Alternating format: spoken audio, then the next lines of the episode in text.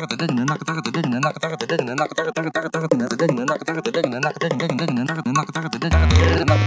and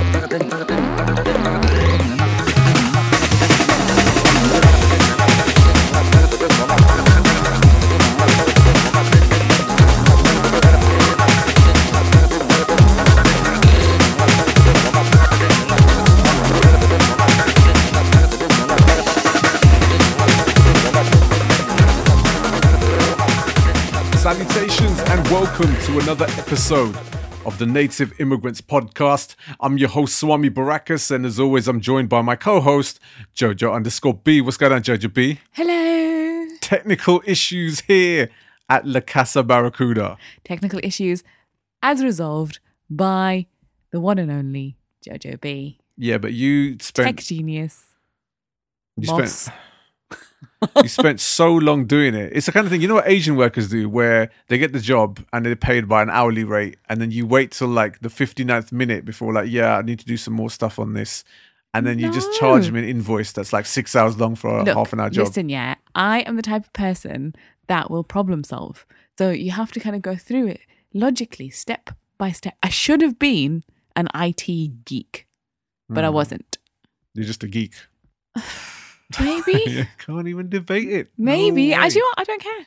I don't care about labels. Ah, diplomatic answer, Jojo B. But we are back up and running. So uh, up up until about half an hour ago, we weren't going to record a show, and He it was was like, "Fuck it, I don't want to do this anymore. I'm done. 'Cause I it's just, let's late, just, fam. Let's just leave it. Let's just go to bed." yeah, because it's late, is it? This is the only time we get a chance to record these shows now.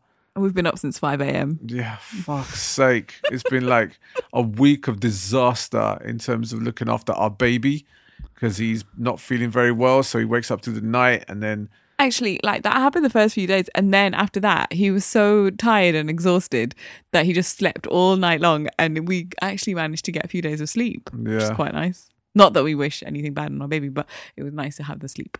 it was nice. But you know what I'm really pissed off about today? What?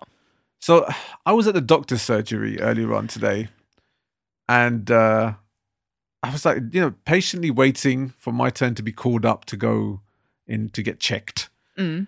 And like there was a there was an Asian dude that was sitting on on a seat that was kind of opposite me, kind of towards that towards the right hand side. It was a silent surgery, and everyone's just like minding their own business as they normally do. My man is on his phone listening to tunes like out loud. Oh, On like a his phone. teenager, Yeah. like a thirteen-year-old on the tube. yes. I was and everyone just kept looking at him like like bruv, what the fuck? And but he just carried on. He's like trying to cheer up, cheer up the doctor's surgery. No, it's a place of like you know to keep quiet. What if there was like babies that might get pissed off and you know and start screaming and going loud? And he was he was listening to like a bit of Bollywood Mm. And then a bit of like like uh, it must have been some South Indian Tamil soundtracks. Welcome to Southall. Yeah. yes, it was in Southall. Well, that's the the point look I'm making. just gave. Yeah, because she's just such a like a like she's just pr- this pr- like, weird kind of prejudice against the whole of West London, even though she lives in West London and earns her keep in West London, um, and hates Asians. And I that's don't the, hate Asians. and this is the point and I'm making. And I don't making. hate West London. I just hate the disregard that a lot of people have within West London for anyone else other than themselves. Well, I think this is the kind of point I was making here is that you know when people say like about voting for Brexit and the reasons reasoning for voting for Brexit and shit, little shit things like that that accumulate. Yeah, and and it puts a it puts a really bad reflection on our people. I hate being generalized, but us as a people continuously generalized by the public. But little things like that, we don't help ourselves either. It's the disregard and the disrespect for other people. So, like that, or like the, the fireworks thing that we were talking about, and just letting off fireworks all time. Uh, all hours of the night, Yeah. and not really kind of having any regard of where you live, who you live amongst, you know, and all that kind of stuff. Like I grew up in a in a kind of house where I was like, no fireworks because the white neighbors will mind hmm. and they don't like it, so we don't won't do it. That's the kind of mentality I was brought up in because I was brought up in a different community. But what I find in segregated communities, when I come into one, I'm like, You are one. no, no, because I didn't come from a segregated Yeah, but you don't community. I came from. I ca- no, You but here. now I live in one, but I still have the the kind of ethos and the mentality that I was brought up with. So I'm like, I quite I'm quite considerate, I think. Whereas other people, they just don't give a fuck. And it's like, well, you know, there's loads of us here, so we can do what the fuck we want. And that I really don't like. That's why I hate the idea of segregated communities. I think that you shouldn't stick to your own. End of rant. Yeah, no, I, I at an extent I kind of agree with what you're saying. It's just that I hate what's happening right now in society. Um, I hate the, the terms that people are labeling us as a community um, since the referendum vote, and a lot of the time I'm standing up for things that I can that I see wrong and prejudices against our people.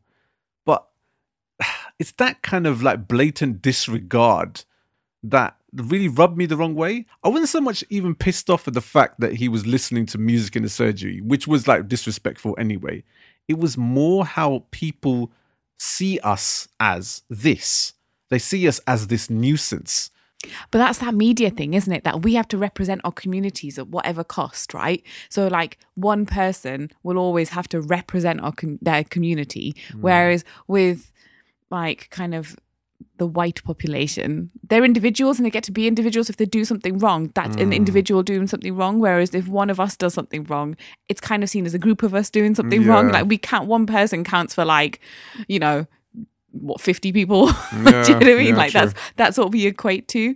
Whereas, you know, if you're lucky enough to kind of be seen as the individual, you can get away with a lot more. Yeah, yeah. You know, because it's like, well, that person did it, not me. So don't don't tar me with that brush. Well, we're we will always be tarred with that brush. That's that's the unfortunate reflection of, of society today in the fact that we are completely, you know, branched under the same umbrella. But for me, because I I don't differentiate, Asian is Asian to me. This guy was clearly for someone from India. I'm no different to him. You know, even though I'm born here and I'm raised here, you know, we're we're a people, we're a collective community. Yeah. And so when you see things within our own community that is wrong, you know, you, you know, you you say something. You know, you say that's wrong. That's Did not you right. Did you say anything to him? I didn't, which is completely wrong of me. You know? Shut the So- fuck up. so really- is so what I would have said. So maybe I'm actually the anger is probably more at myself for not saying anything to him in the surgery. I just didn't want to. I did the whole British thing. This is the this is the British side of me not wanting to have any conflict. Yeah, not wanting to incur a confrontation. But it's not even about being confrontational. You could just like, for me, I, I mean, my excuse pretty much these days would be bubs. So I would just be like, I'm sorry, you're disturbing, but like my baby with your music. Do you mind just putting your headphones in or turning the volume down a bit Mm. slightly? Um, I'd really appreciate it. Thank you very much. Thank you. Thank you. Thank you. Thank you. Yeah. Thank you. I hate being in surgeries anyway. You know, I hate doctor surgery. seriously. All the disease. and so it was a case of just like getting in there and getting the fuck out. Um, and then They always make you say it, like, especially in London, they always make you sit there for ages. yeah, Just, you know, absorb with all the more germs. And then when you get even more ill, then they'll be like, no, we still can't see you for another two weeks. So die in a corner. So what do they do up north then? Do they, They- have like you get- separate you ring up- cubicles for you no, to sit in? you ring up, you get an appointment the same day, you go in for the time that you're supposed to be seen, and within I would say a window of about 15 minutes of that time that you were given, you'll be seen. But generally, you'll just be seen bang on time. Bang on time. Generally. But you know what that is? It's because there's less of a population. Mm, true, true. And so you don't have as many people waiting around in horrible, crumbling, diseased filled waiting rooms Mm. where you have to cover your mouth and not make any eye contact with it. A bit like the tube, really. Yeah, true, just true. like, try not to breathe In too fact, much. you probably you probably get less germs from sitting in the surgery than you do by just Yes. standing next to Joe Bloggs on the tube. yes, I was on the tube today, daytime tube, around Joe, where Joe we B live. back on the tube. Yeah, daytime tube, uh, full of old people. And for some reason, Ageist. no, but I'm just like generally old people lovely. But for some reason, the people that were around me today on the tube, all coughing without covering their mouth. If you follow me on Twitter, you will know that that is my pet peeve in the winter: is people just coughing, coughing and not covering their mouth. And I'm sure that generation are from the coughs and sneezes spread diseases Yeah. generation, right? And they still disregard that kind of advice and just cough openly into the air. Yeah. Just cough into the air. Cough into the air. Why? Why? I don't want your germs. I don't want you to spit on me, even if it's not got any germs, Mm. but I do not want your germs. Well, Tell them how you feel, Georgia B. Cover your fucking mouths and cover your fucking noses when you cough or sneeze. Mm. And then don't touch me with that hand. Sanitize. or just don't touch anything around you and don't touch me. Literally, just put yourself in a bubble or a cocoon. Please, please. Quarantine yourself before you step inside a tube if Jojo B's there. It'll just be like a Take whole. your vitamins and you won't get ill. I need to take my own advice on yeah, that one. about to say, bruv, pot kettle black, innit? Do you know what I mean? Having any vitamins, and I keep, you know, insisting on you, like, have you done this? You know, stuff from your pregnancy and the birth. Have you done this? Nope, I haven't had a chance to do it. Have you taken this? Nope, I haven't really done that. And now you're out there, like, trying to be all fucking Mrs. Advice. yeah, I know, but still, just oh, I just hate it. I hate the germs in the winter. hate it. Anyway, something else that I hate while we're still on rants.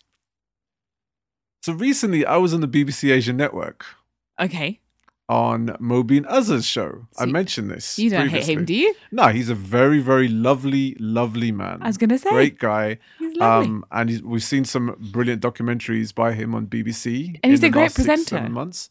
Great presenter. Honestly, all round top, top guy. yeah, Uh, I was there on the Views on the News section where we discuss uh, various different stories over the course of that week. uh huh. So there was uh, a story about T.I. and uh, his conversation in the podcast that went very controversial. There was Emma Watson talking about being self-partnered and people's thoughts on it. Uh, there was James Dean and and the fact that they're releasing a CGI um, version of him in a film. So What? no actors. Yeah, it's all kinds of fucking crazy shit. I'm a big Um, fan of James Dean. I was pretty obsessed with him when I was younger. Okay, so you'll see a whole film with him CGI. I don't want to see it. Okay. Um, but what angered me Mm. is the fact that I was there with two other panelists. Huh? Now, both of them were offered taxis on the way home, Oh dear. and I wasn't. oh no. They are not on my Christmas card list this year. No, no Christmas cards for you. And next time we are going to get a taxi paid by you, and I'm going to go all around London as well. Yeah, and it has to be, you know, one of those kind of um really cheesy disco hum like Hummers with like the little like disco ball and all kinds of like lights and shit and our own rider. Do you know? Have I ever told you the story of my lovely taxi when I went out on a night out with my girls many, many years ago That with the shag carpet? what? Yeah, it had like a shag pile carpet. And like brat, it was so comfortable, honestly. And it was like one of those shag pile? shag pile carpet, you know, like really thick carpet. A pile of shag. No, oh my god, you people! It's like really thick, soft carpet. That's called a shag pile carpet, right? It's really How thick. come I never heard of this? I, I, I, I have like other people have. I don't, I don't, I don't know why you wouldn't have. I don't know. Maybe it's My- our Southall But um, Have you heard of a shag pile carpet? Anyway, so it had like a really thick, soft carpet, and it was one of those VW like camper vans, and it was um, A pile of shag. it was just it was the most comfortable taxi I've ever been in in my life, and it, was the best. And I, I think it had disco lights, but maybe I'm just I'm adding that from. Disco lights and a pile of shag. The fuck, mate, that sounds like a party to me. To be fair, do you know what I mean? Yeah, I'm all about that the life. best. It was the best. Wow. It was so good that we made him come back to pick us up at the end of the night. Pick He's like, I'm going to go home. I was like, no, you have to come pick us up. So he did. lovely man. Yes, it was. Anyway, But yeah, who are not so lovely? Asian Network, bruv, come on. Next time you want me to come on to one of your debates at night, man's got to have a full rider. yes, and we want uh, gluten free pizza. Mm. And um, what else do we want? We want some blue M and M's, Yes. and we want Some dandelion and burdock. I love dandelion and burdock. Mm. Oh my god, there might be like whole pe- like a whole load of people, younger generation, if we get any young people listening to us, um, who won't know what dandelion and burdock is. They won't even know what fucking shag pile carpet is either, bruv. So Well, we're, you we're literally catering. You're old to- and you don't, so yeah, that's this is what I mean. I'm like I'm not about that life. I just want normal carpet. I had a I had a flat many years ago in Finchley where when you sat on the the, days of yore. it was I mean, by the end of it, it was amazing. But when we first moved in, it was a bit of a dump. Um, but it ha- it was like split level with spiral staircase. It was awesome. But when you sat on the floor, if you ever sat on the floor on the carpet, Did you Which- did you use a penny farthing to get to and fro? no, but if you sat on the carpet, like we, we would get rashes on our legs, even if we were wearing like. I, and honestly, it happened when I was wearing jeans one day, but I still had Oh, a rash dear. on my legs. Um, but then that same carpet, so like it went up the kind of spiral, the the spiral, the spiral staircase, and then when you went into the bathroom, it went up the side of the bath. what? So so the the wallpaper was carpet. No, so you know the side of the bath where you normally would have tiles or like Yeah, a bath yeah. panel. We had carpet up the side. Oh. And then we had it was really weird because it was like the toilet was like a throne, so you kind of walked up, so the bath was there, and then you would walk in, and there would be like a couple of steps, and you would get to the toilet, and the steps were covered in the carpet, and then the toilet seat, like you know, the like the the kind of cover, the the lid, of Right. the toilet that that had carpet on. it. It feels like this carpet was like you know like a like a parasite that was ever growing. So it's like it, it starts to engulf like you know the way Stranger Things does, like where that whole thing just covers everything. Honestly, we That's lived like this, that for that's months. what this carpet was. Well, obviously you're gonna catch shit on there with like all piles of people shagging and shit, and the Um, germs that you get from that. You're always gonna catch something. And we had a really angry red wall as well. It was just like it was just not nice. But then we found some problems with the flat, and then the landlord just decorated the whole thing for us. But it was just this one Polish man for in our flat for about four or five months, just by single-handedly decorating everything and fixing everything that was wrong. Well, So yeah, shout to shout to Polish builder man. yeah, he was lovely. I can't remember his name; it was a long time ago. But uh, yes, good times. Yes. Carpet, carpet on the bath. Carpet on the bathroom. This is this is the this is what London renters go through. I mean, now if you live in London, like that was like a hu- it was huge flat. Mm. It was a huge flat. Um, uh, but now you you spend the same money trying to rent like you know half a car park space. Yeah, true, true. You have to live in a tent. On it's like that's what renting in London is now. You know what? I, I, I don't know if I ever told this story. There was once an article I saw on the Metro about affordable housing in London, Mm. and uh, and it said house uh, housing for 150 grand in central London. To buy, yeah, right? I was like, fuck, wow, oh my god, 150k. Even I can afford that with Yeah. my measly salary. I went onto the page, and they were advertising boats. Yeah, because uh, people used to live in those in those like canal boats. So you condone this article? Wow. No, but a lot of people started doing it to avoid paying council tax. But then now I think they have to pay council tax, so those people are screwed. What did- did- Okay, let's. You don't feel in any way that was a slightly misleading article. Well, obviously, but th- th- it became a thing for a little while when I first moved. So in the early 2000s, it was a thing to then just get a riverboat or a canal boat or whatever it's called and, and live on it. I can't imagine it ever being a thing unless you. If you Like- walk down the canalways, I don't know if you've ever walked down any canal paths, but when you do, I try, I try not to. some people live in them. those And honestly, some of them have the most amazing, like, kind of boat gardens. So they like grow loads of lovely flowers and vegetables. And imagine things, that's what I did. Imagine, pots. imagine I said like I'm looking to sell up a property so we can like all live in a boat. I mean, you're saying this to me like it's a ridiculous notion, but people have done it because that's what London is now, or was then, and now it's not even. A, now even the boats are not affordable. Oh God. And imagine paying 150 fucking thousand pound for a fucking canal boat in London. You could buy a yacht. You could buy a yacht and just sail around the world, true. Very very true. or you could buy a house in Newcastle, a really nice one Oh, fuck. What have I turned this into? Um. by the sea. You know what? Like, uh, okay, completely off topic. Uh, our bubs, I feel that is slightly morphing into my dad. What? Yeah, they both have literally exactly the same character traits. They both sleep through the day. They both have very questionable eating habits. They uh, they complain throughout the whole day. Like he whinges as much as my dad does They about both- like about just like completely menial things. They both only have four teeth. They both only have four teeth between them. and they you know, they get tired very very quickly. I feel like he's he's slowly turning into my dad. He's got more hair than your dad. Yeah, give it give it a while. He he's like like the rest of the f- people in his family, he'll have peaked early in life with his hair. So Bubs has started nursery, and we get this like daily diary update thing about how he's doing. So he's only just started, so like it's like settling in, and they're just kind of reassuring us how things about how things are going. And today it said he's um he has shows a great interest in books, which is lovely to see. And I was like, it is lovely to see because he gets that interest from me because you don't know how to read. Wow. And you so- tap into man's like inabilities like that. Wow. No, I'm not judging anyone who can't read, but I'm just saying that you choose not to.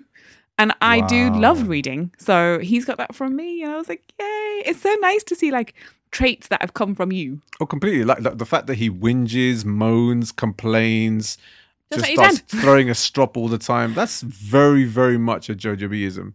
So I thought you said he a- was like your dad. yeah, just the just the sleeping a lot and eating really terribly.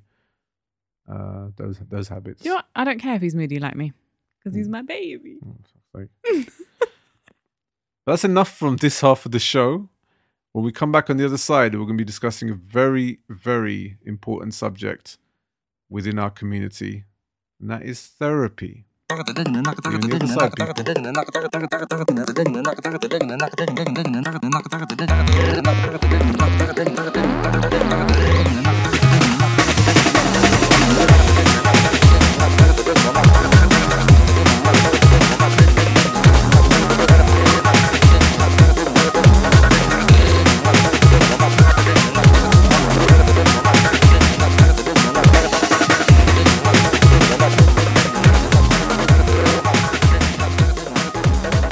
Welcome back to the second half of the Native Immigrants Podcast. I'm Swami Barakas. And I'm Jojo B. Firstly, thank you to everyone that listened to our last show on alcohol abuse Yes, in the British Asian community.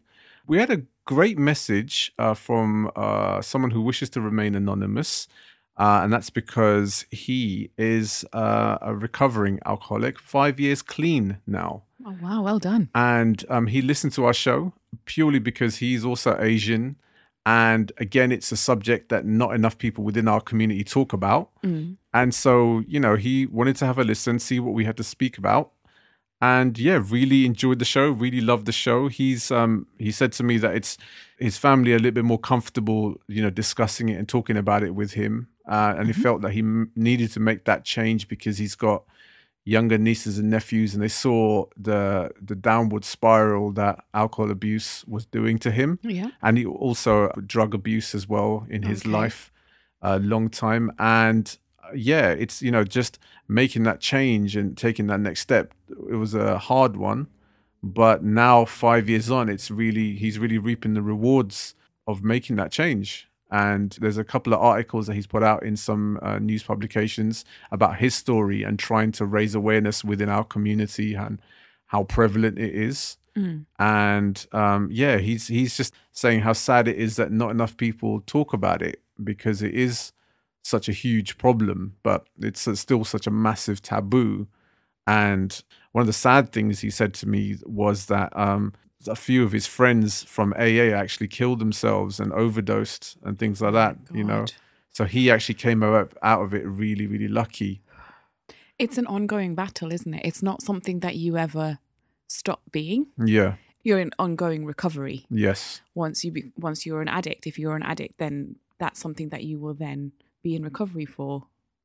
Hopefully, anyway, for a long time. Yes. But yeah, well done to that to that person. Yeah. for absolutely. you know getting through the last five years, and hopefully, you know, we wish him kind of ongoing success with Of that. course, yeah, because it is a it's a long it's still a long journey, and you take each day as it comes. Exactly. Yeah. And um, but yeah, he was brave enough to uh, take that plunge, and he's um, in a good place now. And so we wish him well going forward. And thank you so much for listening to the show, and really appreciate all your great feedback. Thank you very much. Right. So on this half of the show, we're going to be now discussing another really serious and important topic within our community that again needs to be addressed. And again, there's many taboos surrounding it, and that is therapy. And I guess it kind of leads on from that message Yeah. where, you know, there's a lot of people with various different mental health issues um, who don't get them addressed because of that Mm. taboo. Yeah. And because once you, you know, admit a problem, everyone has to deal with it. Yeah. You know, it's not just your own personal problem anymore. Yeah. And I think it's something that definitely needs to change due to the prevalence of of various mental health issues in our within our community. You know, Yep. not only is there addiction, such as alcoholism, Yeah. but there's anxiety, there's depression, all of those things are within within our community and they get buried. Yeah. And I think for especially our older generation, our parents' generation, they were part of that thought process of we just deal with it and brush it under the carpet and move on for the sake of their families, um, for the sake of their loved ones, or to to not be labeled um, certain ways and certain um, Derogatory ways, yeah. yeah, uh, especially amongst like say your in-laws. Uh, you know, there was a lot of you know anxiety and stress being around those situations, and they just they just put up and dealt with it. Yeah, so there's a lot of that. I mean, like it is with a lot of the issues in our community. What will people say? I Yeah. suppose is, the, is the attitude. Um, but I think that's changing. And- Absolutely, And, I think that is definitely for the better. yeah, hundred percent. I think more with our generation, Mm. um, not being afraid to to say no. I, I think I have a problem, you know, and I Yeah, think I have I- an issue. That's a wider society change. Yeah, So for people in this country, I think, you, I mean, in our lifetime, we've seen a massive change Mm. in terms of attitudes and the willingness to be open about mental health issues. yeah. I think even like in the last like 10 years, really. I think there's Maybe been a, a huge, and you know, I've got to say, social media has played a massive part in that. Yeah, huge. you know, there's been so much uh, awareness raised from so many different organizations through social media, and that's obviously then reflected onto the bigger, you know, media platforms. Yeah. Um, and so now, mental health and mental health awareness is is such a massive, massive um, issue, and it's it's been tackled so much more than I- can remember it. You know, growing up, basically, and there was nothing like this. It was unprecedented.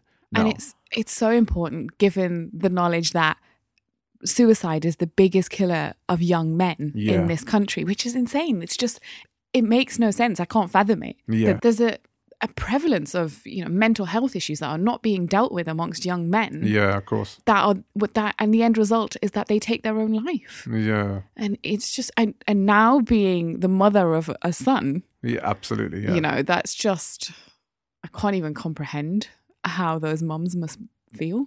well, I've got to big up organizations like Calm, the campaign against living miserably, that's Yeah. done so much to raise awareness amongst, um, specifically amongst men, um, and you know, depression, and and it's you know like that, that's what I mean. In the last five to ten years, the the the levels of organizations raising awareness has been amazing.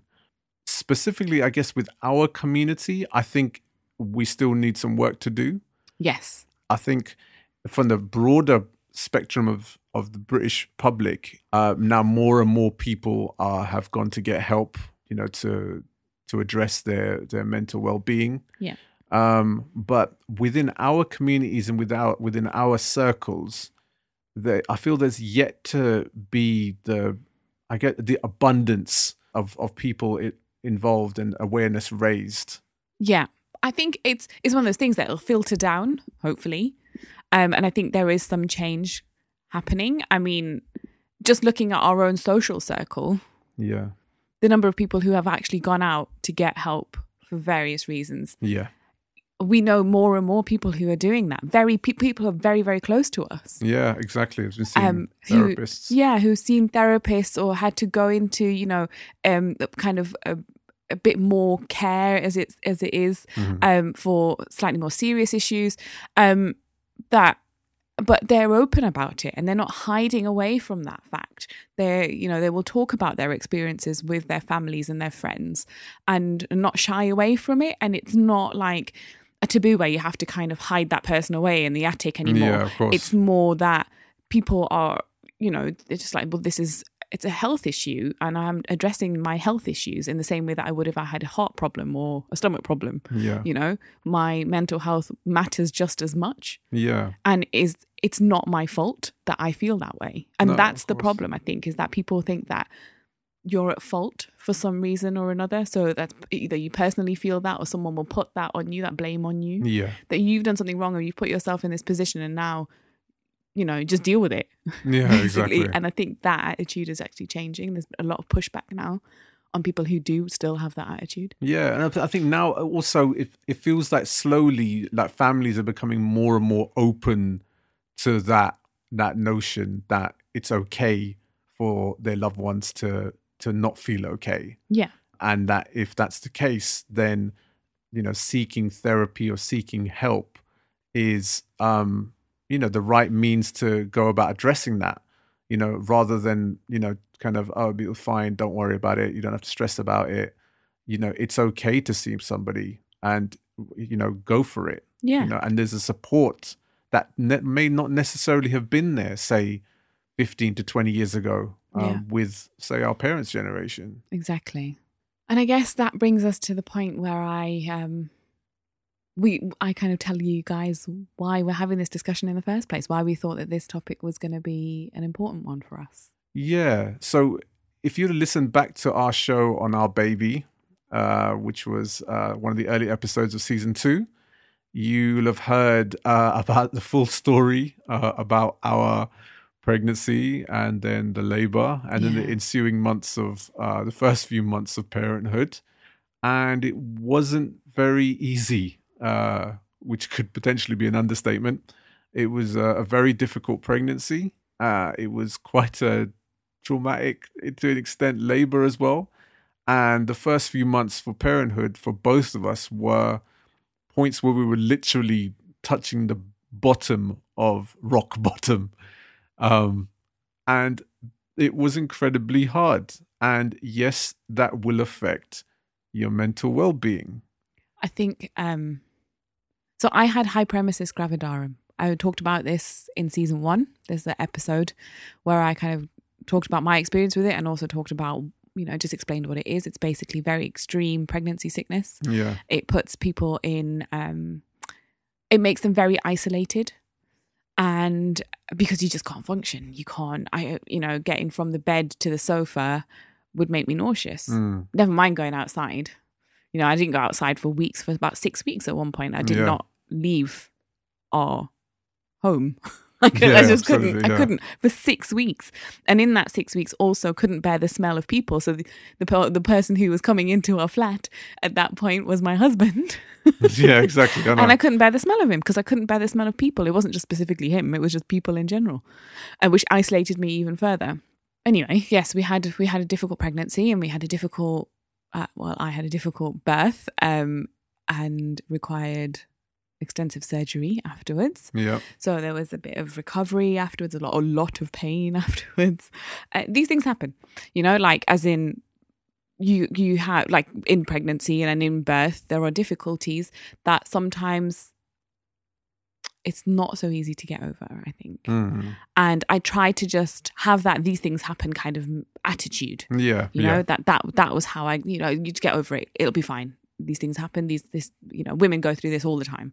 And I guess also, you know, we hear more and more stories about, um, you know, like horror stories about pregnancy and and birth, and um, and it's a case of, you know, thankfully I didn't go through something like that, or th- you know, my my situation potentially couldn't have been as bad as that. So then you kind of think, oh, yeah, okay, you, you compare a lot to other people, and you just think, well, okay, maybe mine wasn't that bad. so I should just I should just put up and deal with what I went through um, because you know there's there's potentially a lot of women that's going through things that are so much worse. Yeah, so you But- belittle your own experience. Exactly, which I think is is wrong because just because someone's situation is so much worse than yours doesn't mean you haven't gone through something, you know, quite traumatic, and that that that also needs to be addressed. Yeah, and uh, you know, I don't want to put off anyone or scare anyone who's pregnant, but birth can be traumatic, and it can be.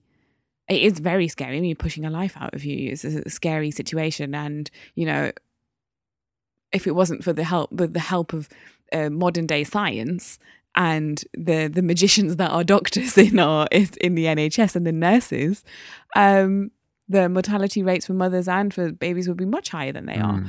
um, because it's a very difficult thing to do. Um, so for the last kind of few months, maybe the last three months or so, I I think wasn't dealing with it very well. It was getting harder and harder to just put up with it and deal with it. Yeah. I was very um very stressed out.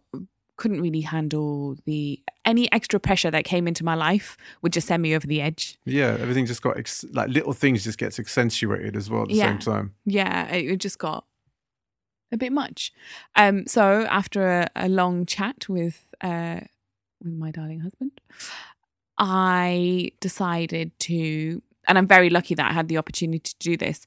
I have medical health insurance through um, work, and they have a mental health line, and I rang that line, and um, and just said to to the person on the phone, I'm just finding it really hard to cope at the moment, and um, the lovely person who answered the call kind of listened to me and and just put me at ease and made me feel like it was going to be okay. And I had an assessment, and they diagnosed me with uh, trauma, so po- post traumatic stress disorder, and uh, anxiety.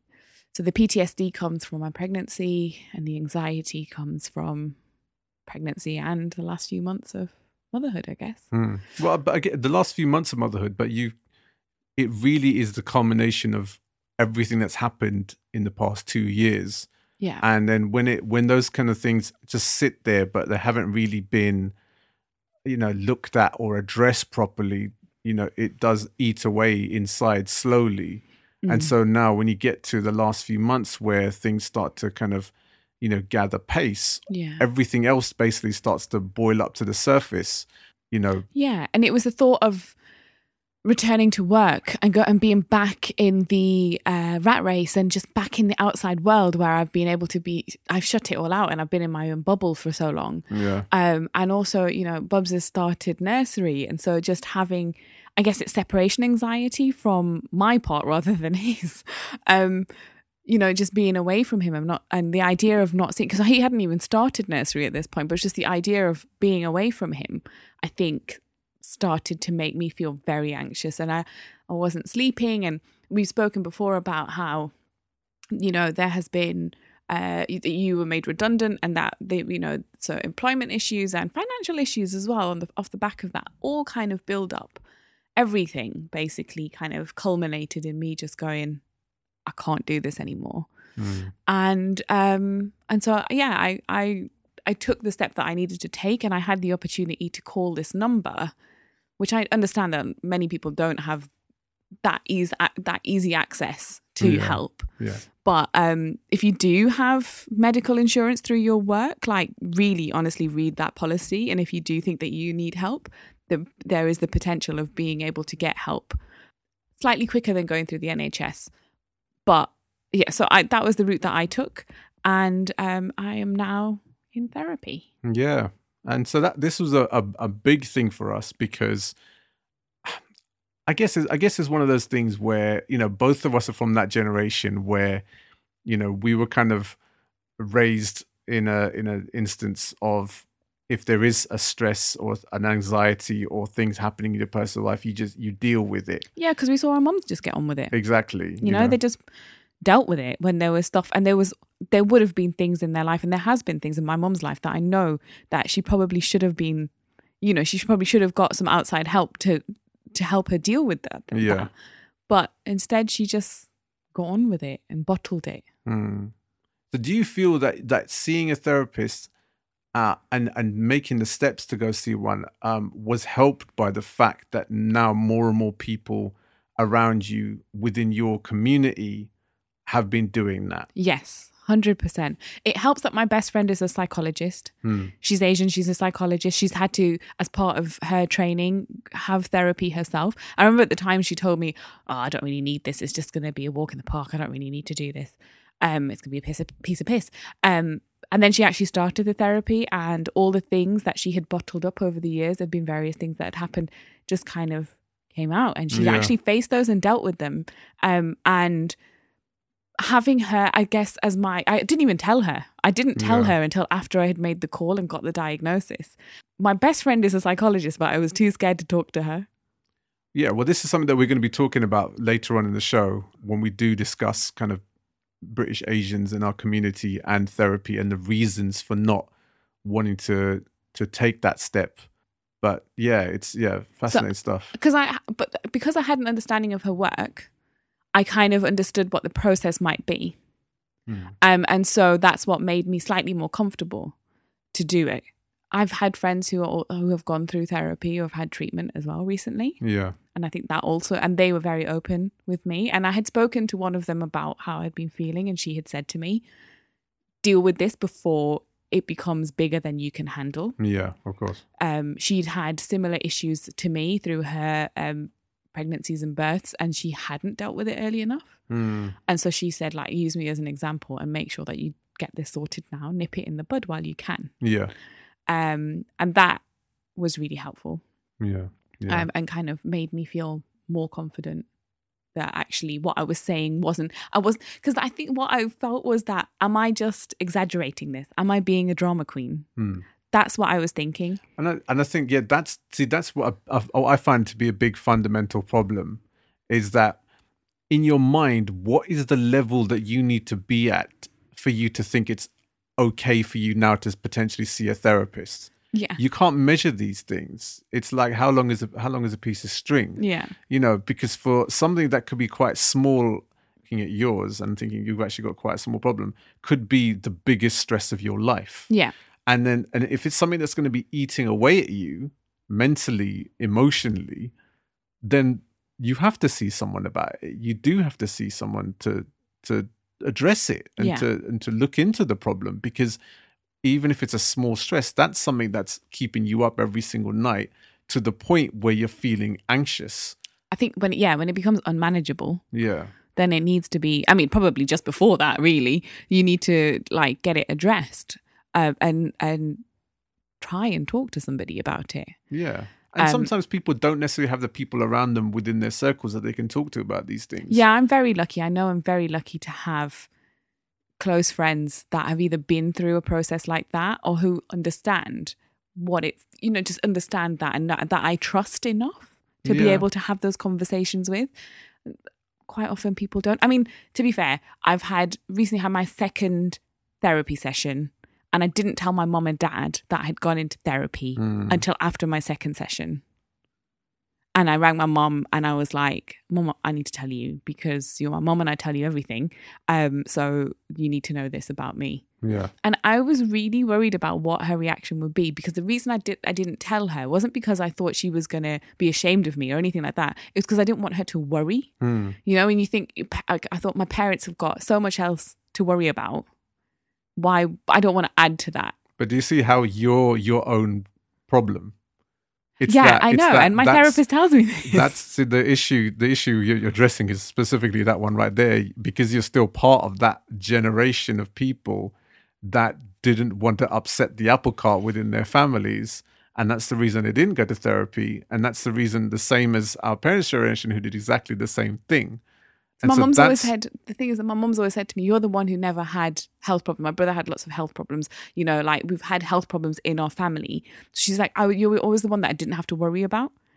And then to then feel like I am the one she has to worry about is difficult. But I think I um, speak to my parents on WhatsApp calls every day, like on video chats, and they see me, and I've seen that look of concern in their eyes Mm, this whole year knowing that this is not the girl that they brought up. Like Yeah. you know the things that the way that i've looked i've just kind of let myself go you know?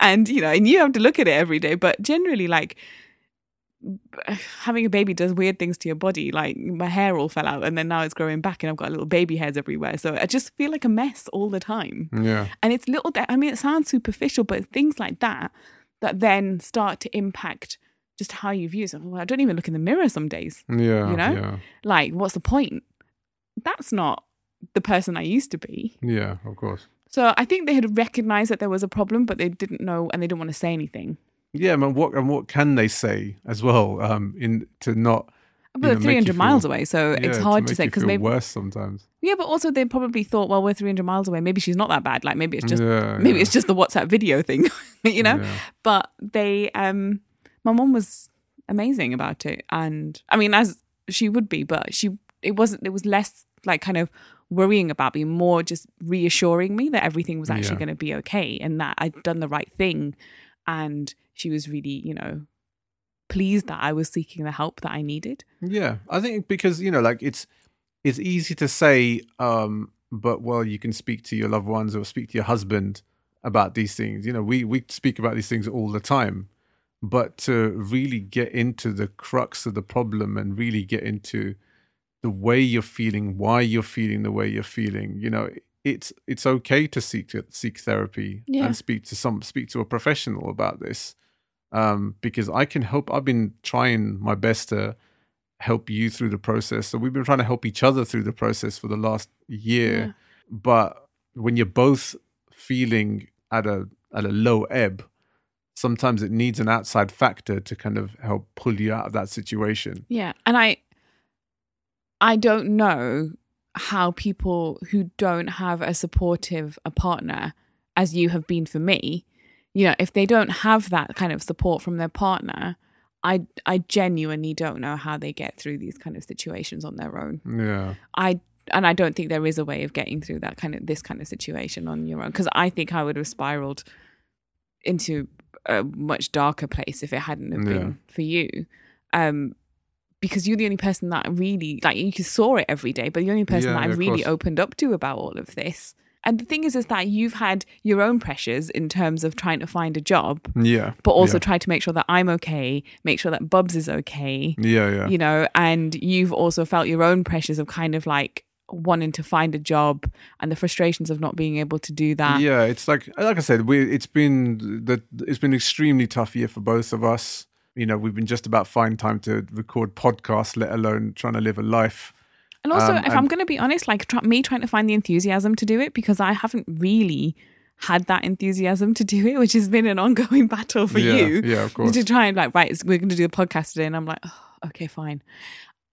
That's Yeah. not how I want to go through life. I don't want to feel like unenthusiastic about everything, especially because I love doing this. Really, when I st- get stuck, it's like being going to the gym, I suppose. For me, Yeah. it's like It's taking that once- step. yeah, like just kind of actually doing it, and once you're there, you're all right. yeah, And that's how it's been with the podcast. And I don't want our listeners to feel like I haven't been putting in my effort. Hmm. And if you have thought that, then now you know why. Yeah. No, it's like I said, it's it's been very, very tough, but I'm glad that you're making the steps towards, you know, addressing all these, you know, things that are happening within you, uh, mentally, emotionally, because, you know, it, it obviously has an impact on on our marriage, it has an impact on our family life. Yeah. But most importantly, it's, you know, it's the person that you know you are and the person that you always have been and you feel you're not that now. Yeah, And I just feel like I'm a kind of dull version of myself. Not Yeah. in terms of like boring. Well, probably am that as well. But more as in dull, as in like the colour's gone. Yeah, yeah. I faded a bit. Mm. And that's really hard because then you just keep fading because it's it's really hard to find the colour again. Yeah, absolutely. yeah. Um, and I don't want to be that person anymore. And actually, no weird thing that's happened is since that I since I, even before I started the therapy and I just got the diagnosis because it took a while for them to find me a therapist. I found a place in my head where I was like, finally, like the weight had been lifted because Mm. I'd actually admitted it, and someone had said to me, "Actually, you do have a problem. yeah. You yeah. know that this is an issue." They kind of legitimized how I was feeling Yeah, exactly. by telling me that it's, It's not all in your head. Yeah. Yeah. Well, it is, but it's not if you know what I mean. Yeah, yeah. but like they that made life feel a bit lighter. Yeah. And so now, like, I just didn't have the, I have distanced myself from some of my friends, from most of my friends. In fact, all of my friends, really. I've distanced myself from them because I've not been able to kind of take on anyone else's stuff. yeah. You know, yeah. I haven't been able to be a friend to them. Mm. And since I made that call, actually, I found it much easier to be there for other people. Mm. Um, so in the last few weeks, I've been more active in terms of getting in touch with my friends and keeping in touch with them than I have done f- for the past nearly two years. Yeah. But obviously, abs- 100% agree with you. But the core fundamentals are making sure you're okay first before helping other people making sh- to make sure they're okay. Yeah, um, um, but I mean, as in, like, I've always been the kind of person that was a was there for my friends. Yeah, I, I, I, I know. I haven't Yeah, seen it and been it- but But no, but what I Again- no, what I mean is, is that I just haven't been present. Not that I need to like help them through their worries, but just say hello. yeah, yeah I haven't even yeah. done that. That's true. Like, yeah. and when I say I've distanced myself, I mean I really distanced myself to the point where I just didn't. My phone would be in another room, Mm, and I would never be anywhere near it. yeah, And so if anyone, call, people just stopped calling me because they're like, "You never answer your phone, so what's the point?" yeah, yeah. You know, and like. That's just not the way that I'm not that person. I was never that person. And I, I'm glad that I'm starting to feel a bit more social again. Yeah, yeah, for sure. You know, and yes, some of my friends are going through some really horrible things at the moment, and I can't take away that pain, and I can't be their their therapist, but I can be their friend again. Yeah, of I feel like I have that capacity to be a friend again, Mhm. and you know that makes me happy. That's one of the things that really has always made me happy is to have my friends around me and to be there for my friends. No, of course, yeah. It's like I said, with with going through therapy, it's just to ensure that you get through to the other side in a much more better mental space, um, Yeah. emotionally, um, you know, mentally.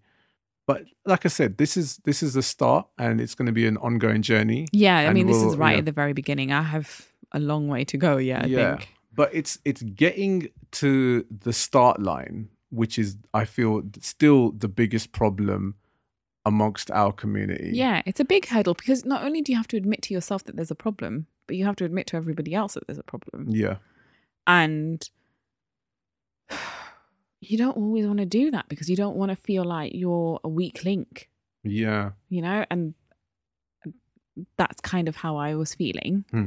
Um, and I think that's a lot. I, I think that's a prevalent issue within our community, and especially for women because South Asian women are always, you know, like, we're strong, we're Mother India kind, and we're not. You know, not we can't all be Superwoman, No, of course. and I think that that's something that has to be addressed.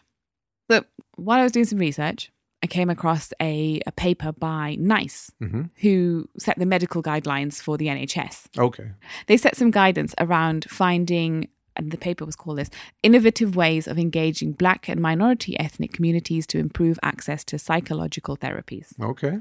Bit of a mouthful Yeah. but basically trying to get people from BAME backgrounds access to therapy. yes. um, because there is a low uptake amongst those communities, amongst Black and ethnic minority um, communities.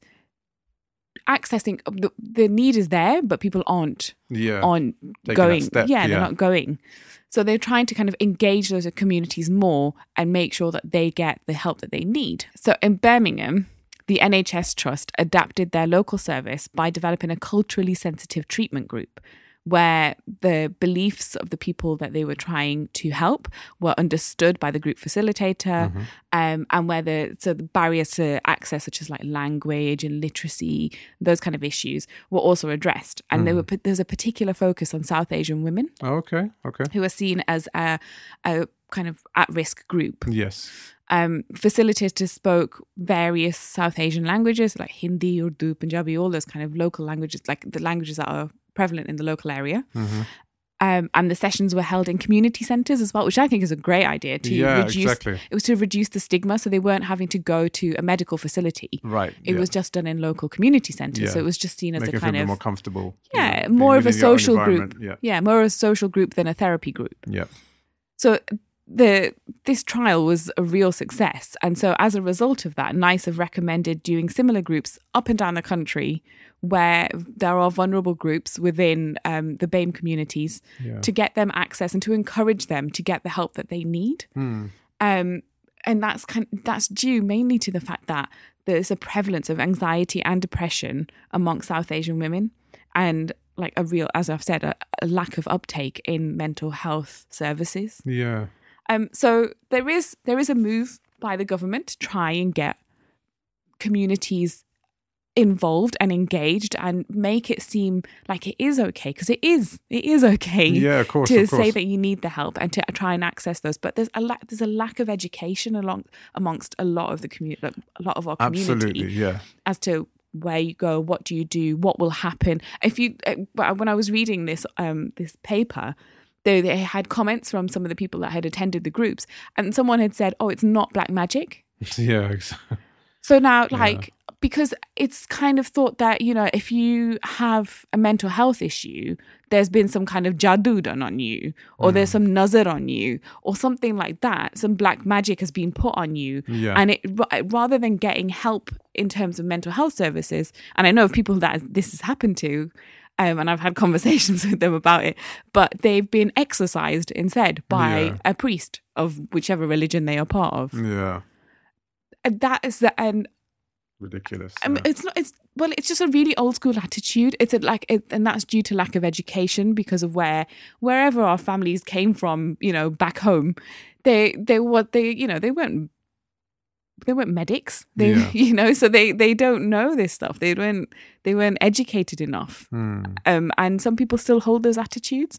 Yeah. So these groups have really helped to kind of change that view. Yeah. And actually, and also some of the comments were that it was just like they made friends there because it was a social activity. Yeah. These were this was group therapy, so people were able to kind of meet people who are in the same situation as them or dealing with the same you things. share those experiences, and then you you know you you realize within those circles that actually like you've all gone through similar you know issues that could potentially be anxiety or stress related. and you're not the only one. It's knowing that you're not the only one and Yeah. that other people do have these problems too. And so you're not someone who should be shunned, but you're someone who's part of a, a smaller community that can help each other by supporting each other because they understand what the other's going through. Yeah. Yeah, I've I read something similar, um, you know, on the West London NHS Trust website, and it was by a lady named Hina. Um, and this was interesting. She said, in some Asian families, there are rigid rules about what can and can't be talked about, and intimate things aren't mentioned. So I never spoke to anyone about how I felt or what it was like growing up.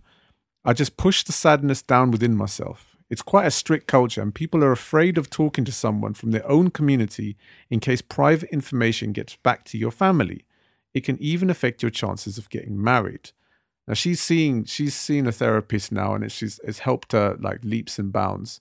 But she said, once I saw an older Asian GP, and I found it uncomfortable. I felt I couldn't open up because in Asian culture you have to respect your elders. Now, you know, I think the thing that I thought more than anything when talking about therapy and you know within our community was are our people not finding um, people of a similar background within um, you know the therapy circles um, so they can open up to them more about the culture? Because you know if if I'm a, if I'm a you know someone from an old elder Asian generation and I'm clearly going through some mental health issues and they're obviously potentially culturally related stress and anxieties Mm. then having to speak to someone that's not from a similar background about these things could be a massive hurdle Yeah, and I've seen I've I've heard of people who've said that they've had to not only explain how they're feeling but also give the kind of um the context, the Yeah. cultural context. well this is what we So said you in- waste half of your therapy session just kind of explaining who you are and what it means. Yeah. We also said this also in our episode about alcohol abuse and people wanting to seek help in exactly the same thing. Um, and so you you're almost having to deal with two massive hurdles. It's the it's the cultural hurdle as well as the actual the the problem. But and also seeing somebody who doesn't understand your culture could potentially add, do more harm than good yeah, exactly. Depending is- on who they are. I'm seeing someone who's not Asian. She's Italian, in fact. Um, but sh I don't feel like like the problems that I have are necessarily culturally related. yeah, So I don't have too much problem with her understanding what I'm talking about yeah, and what my problems are. But if they are of a cultural nature, yeah, then and the pressures that come within our communities talking to someone and then them not understanding that Yeah. and then giving you advice that doesn't quite work for you yeah. Would actually potentially cause more, More harm, problems yeah. yeah But like you know, like this this case study here with Hina, she felt it less comfortable speaking to someone that was Asian. She feels a stigma because there's another Asian elder looking potentially looking down on her for her issues as well is at it the the type time. of asian then does she need to talk to someone who's more of her age group or female maybe rather than an old uncle g type Yeah, possibly, but it's it's it's that comfortability factor and the people you're comfortable speaking to.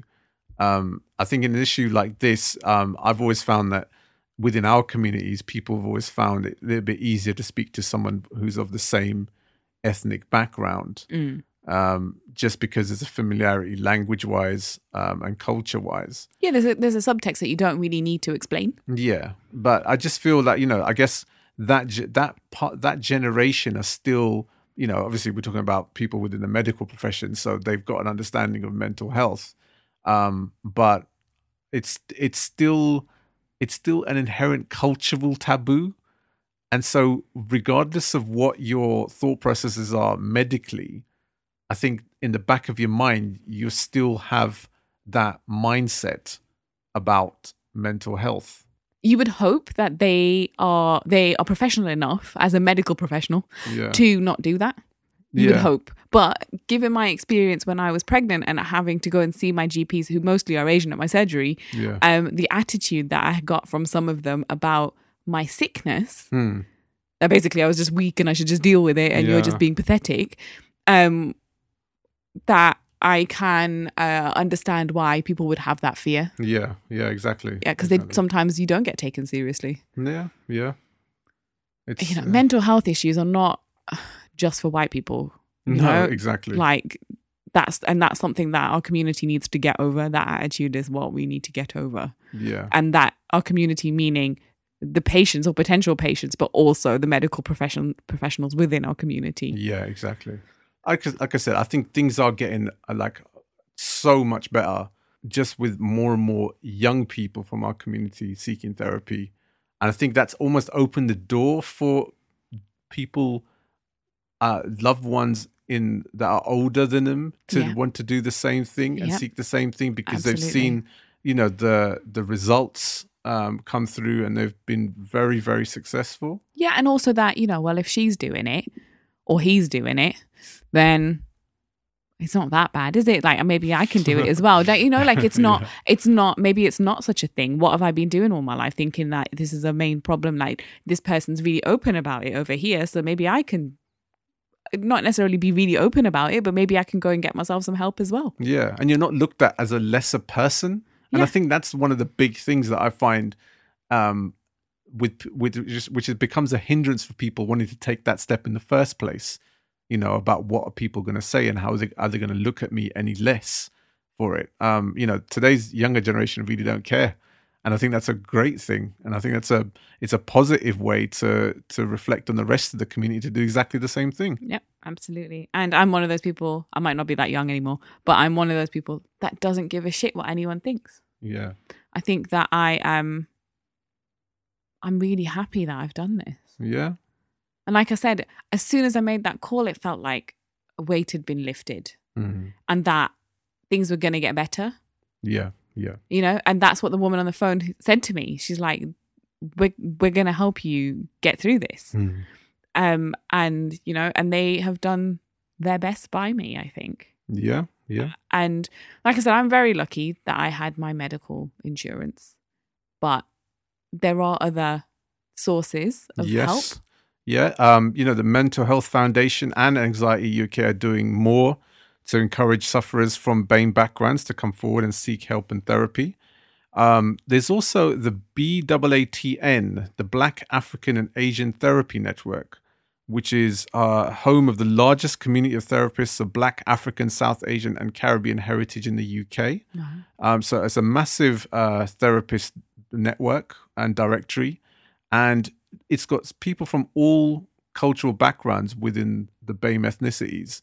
And I think so for people that feel inhibited to speak to anyone outside of, of their own cultural background about the issues and the problems they're dealing with, you've got professionals of a similar cultural background that speak the languages as well.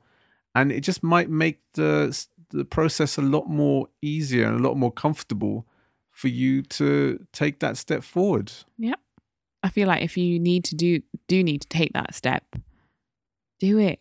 Don't be scared. Don't be worried about what will people say or what will happen next and what does it mean and what does my diagnosis get what is that going to mean to me and how is it going to affect my whole life? Yeah. Focus on getting better now. Yeah. And you know, once you're feeling a bit better, then we can deal with the rest of the other stuff. That's Yeah. that's how I feel now about my life. Is that I want to get I want to focus on trying to make my life more manageable now. hmm And then what comes ahead might be easier for me to manage as well. Yeah, exactly. But at the moment I can't I like I've been struggling to div- like just deal with day-to-day difficulties. Yeah, So there's no point in trying to think about the big what ifs that are ahead yeah. because I don't they're not in my control as my therapist told me in my last session. Mhm. Well, I, I still need to make that step, I feel. I dealt with a lot of stress this past year, personally and professionally, as we've spoken about on a number of shows previously. Um, and so that's, you know, that is something that I, I'll, I'll take the plunge and take that step. You know, You have been hesitant, love. You have been. Hmm. And I think if you need it, you should do it. Yeah, yeah. I think, you know, things that we've spoken about over the course of the show may have actually helped that uh, to push me in that direction. Yeah. I shall I leave you with some stats that are they're really shocking when I read them. Hmm. Uh, within the South Asian community in England and Wales, researchers indicated that older South Asian women seem to be at an at-risk group for suicide. In 2018, a review found that non-European immigrant women, including young South Asian women, were a high-risk group for suicide attempts. Hmm. Now, in the same article, it says that overall, people from Indian and Pakistani origin showed higher levels of mental well being than other ethnic groups, as did those of African Caribbean origin. Okay. So we have higher levels of mental well being, but South Asian women are at a higher risk of suicide or attempted suicide. hmm Now, the caveat at the end of this article is that, and I think this sums up everything that we've said on this show. It is important to note that these findings may not be reflective of true prevalence of mental health problems among Asian communities in the UK, as the reasons explored above may mean that people in these communities are less likely to report that they are experiencing mental health problems. Mm. Mm. And that's the case, isn't it? So Yeah. we even by not by not admitting what is going on, we're fudging the results. We're Yeah. fudging all of the research. Yeah. So apparently we're better like where we have higher mental ha- mental well-being, which we might do. We might have some higher mental well-being, but we're not sure because we don't know if people are telling the truth or not Yeah. Exactly. because yeah. of the taboo within our community. If we don't have accurate stats, how will anything ever change? How can anyone put any policy forward to make things change? to make that change. Absolutely. Well, we um, have started, you know, tried to put across as much as we possibly can uh, to many people that could potentially be listening to this that could be going through any level of anxiety, stress, depression, mental health issues, and illnesses. the whole gamut of them. Yeah, and there's so many, and there's no measuring stick on how bad it could be from the from something as small as you know just having a day to day anxiety to the worst mental health issues. But But that's the thing. Like we can't measure what's the worst. exactly, yeah, because for one man's meat is another man's poison, and so do seek help, speak to the right people, and if you're someone from our communities and backgrounds, there are so many therapists of a similar cultural background, if you feel you you'll be more comfortable speaking to somebody with a similar ethnicity, then BAATN has a massive directory of Asian therapists within the UK that will help you and and you know try to address some of those key issues that you feel that you're going through. And if you don't really don't know where to start or what to do, go and see your GP. Yes. Talk to your GP. Ask them about the local services, what's available, um, how they might be able to help you. Uh, the NHS is backed up. We all know that it's understaffed and overworked, but that doesn't mean that they're not still there for you to give you some guidance. Yeah. And they will refer you also thereafter to the right people. Yeah. Um, and so, you know, take advantage of the NHS while we've still got it. Um, And that also reminds me to say, please vote. Please vote. Whichever way you want to vote, just vote. yeah, Get your say heard. Many of the issues of mental health problems within society in Britain over the last few years have been due to government policies and austerity and all of those kinds of things. Yeah. That's why there has been such a sharp rise in all of these problems. Yeah. Um, and so, to save the mental well being of future generations, get out and vote. Yes, indeed. Yes, indeed. Right. Well, we've come to the end of this show. Um, I want to lastly touch on a message that was sent to us by one of our listeners, Anu. Shout out to Anu from Canada, who's also a friend of ours. Um, and she wanted to raise the fact that this past month in Canada was Hindu Heritage Month in the Toronto District School Board, of which she's a co chair. Um, it's been celebrated by over 560 Toronto schools where they celebrate diversity and achievements of Hindu students. And it's also Sikh Heritage Month in April, Okay. so- Islamic Heritage Month in October, and Tamil Month in January. nice. So, for all our peoples that are listening across the pond, uh, not only through the podcast, but also through Ruckus Avenue. Shout out to all my peoples uh, listening on Ruckus Avenue. Shout out to Ruckus as always. Um, make sure you go out and celebrate if you're in Toronto to some of our great uh, heritage months uh, celebrating our communities. Brilliant. We should do more of that here. I, I wish we should do. We should But do. well a- done, Anu, Yeah, shout to Anu. making that change. exactly. You know, she's she's you know making waves in Toronto in terms of education, and good for her. Big up. I want to go to Canada one day. Thank you all so much for listening to this show, and we'll see you all again in a couple of weeks, people. Peace. See ya.